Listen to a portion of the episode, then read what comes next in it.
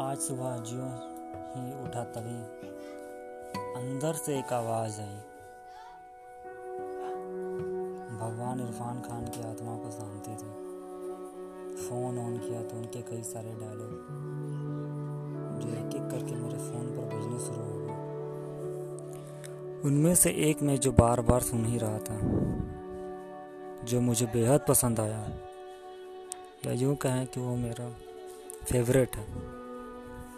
वह दरिया भी मैं, दरखत भी मैं, झेलम भी मैं, चिनार भी मैं, सिया भी हूँ, सुन्नी भी हूँ। मैं हूँ पंडित और रहूँगा। वैसे गौर से इस पंक्ति पर देखे तो बहुत कुछ मैसेज देता है यह पंक्ति। ह्यूमैनिटी को दर्शाता है, इंसानियत को दर्शाता है। एक मैसेज देता है सोसाइटी में, ताकि कम्युनिटी के अकॉर्डिंग किसी का डिस्क्रिमिनेशन ना हो, भेदभाव ना हो। शायद यह पंक्तियाँ मैं ताउम्र ना भूलूँ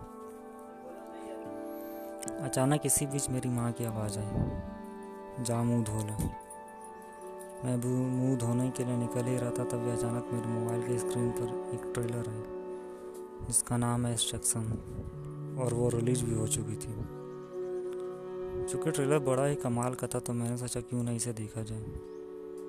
जल्दी जल्दी मुँह धोने के बाद नहाने के लिए चला गया। वैसे तो मैं थोड़ी देर से नहाता हूँ, मगर मैं इतना उत्तेजित था इस मूवी को देखने के लिए, इसलिए जल्दबाजी में ये सब मैं बेहद जल्दी जल्दी कर रहा था। फ्रेश होकर माँ की, बनाए हाथों की चाय लेकर मैं मूवी देखने बैठ गया।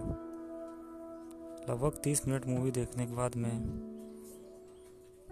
दोस्त का फ़ोन आया, जिसका नाम है विकास, जो कि मेरा बहुत क्लोज है। उससे बात होने के बाद सोचा थोड़ा नेट ऑन कर लूँ। नेट ऑन करते ही व्हाट्सएप पर एक एक करके स्टेटस देख रहे थे। सब यही लगाए हुए थे। और आई पी ऋषि कपूर। थोड़ा देर के लिए सोचा ये अरे ऐसे कैसे? हैं कल ही तो इरफान खान और आज ऋषि कपूर। हट, ये क्या मज़ाक कर रहा है यार?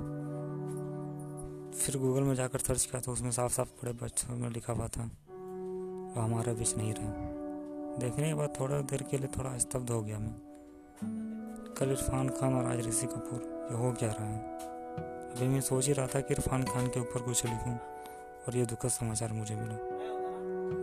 वैसे तो वो हमारे समय के नहीं थे, लेकिन फिर भी हम जैसों के ऊपर उन्होंने राज किया। कई सारे फ़िल्में देखी उनकी। जैसे हीना, बॉबी, चांदनी, कर्ज, अमर अकबर, एंथोनी।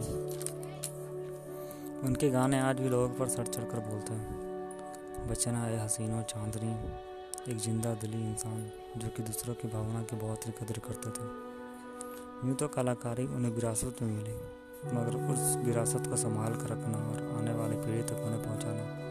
ये काम उन्होंने बखूबी की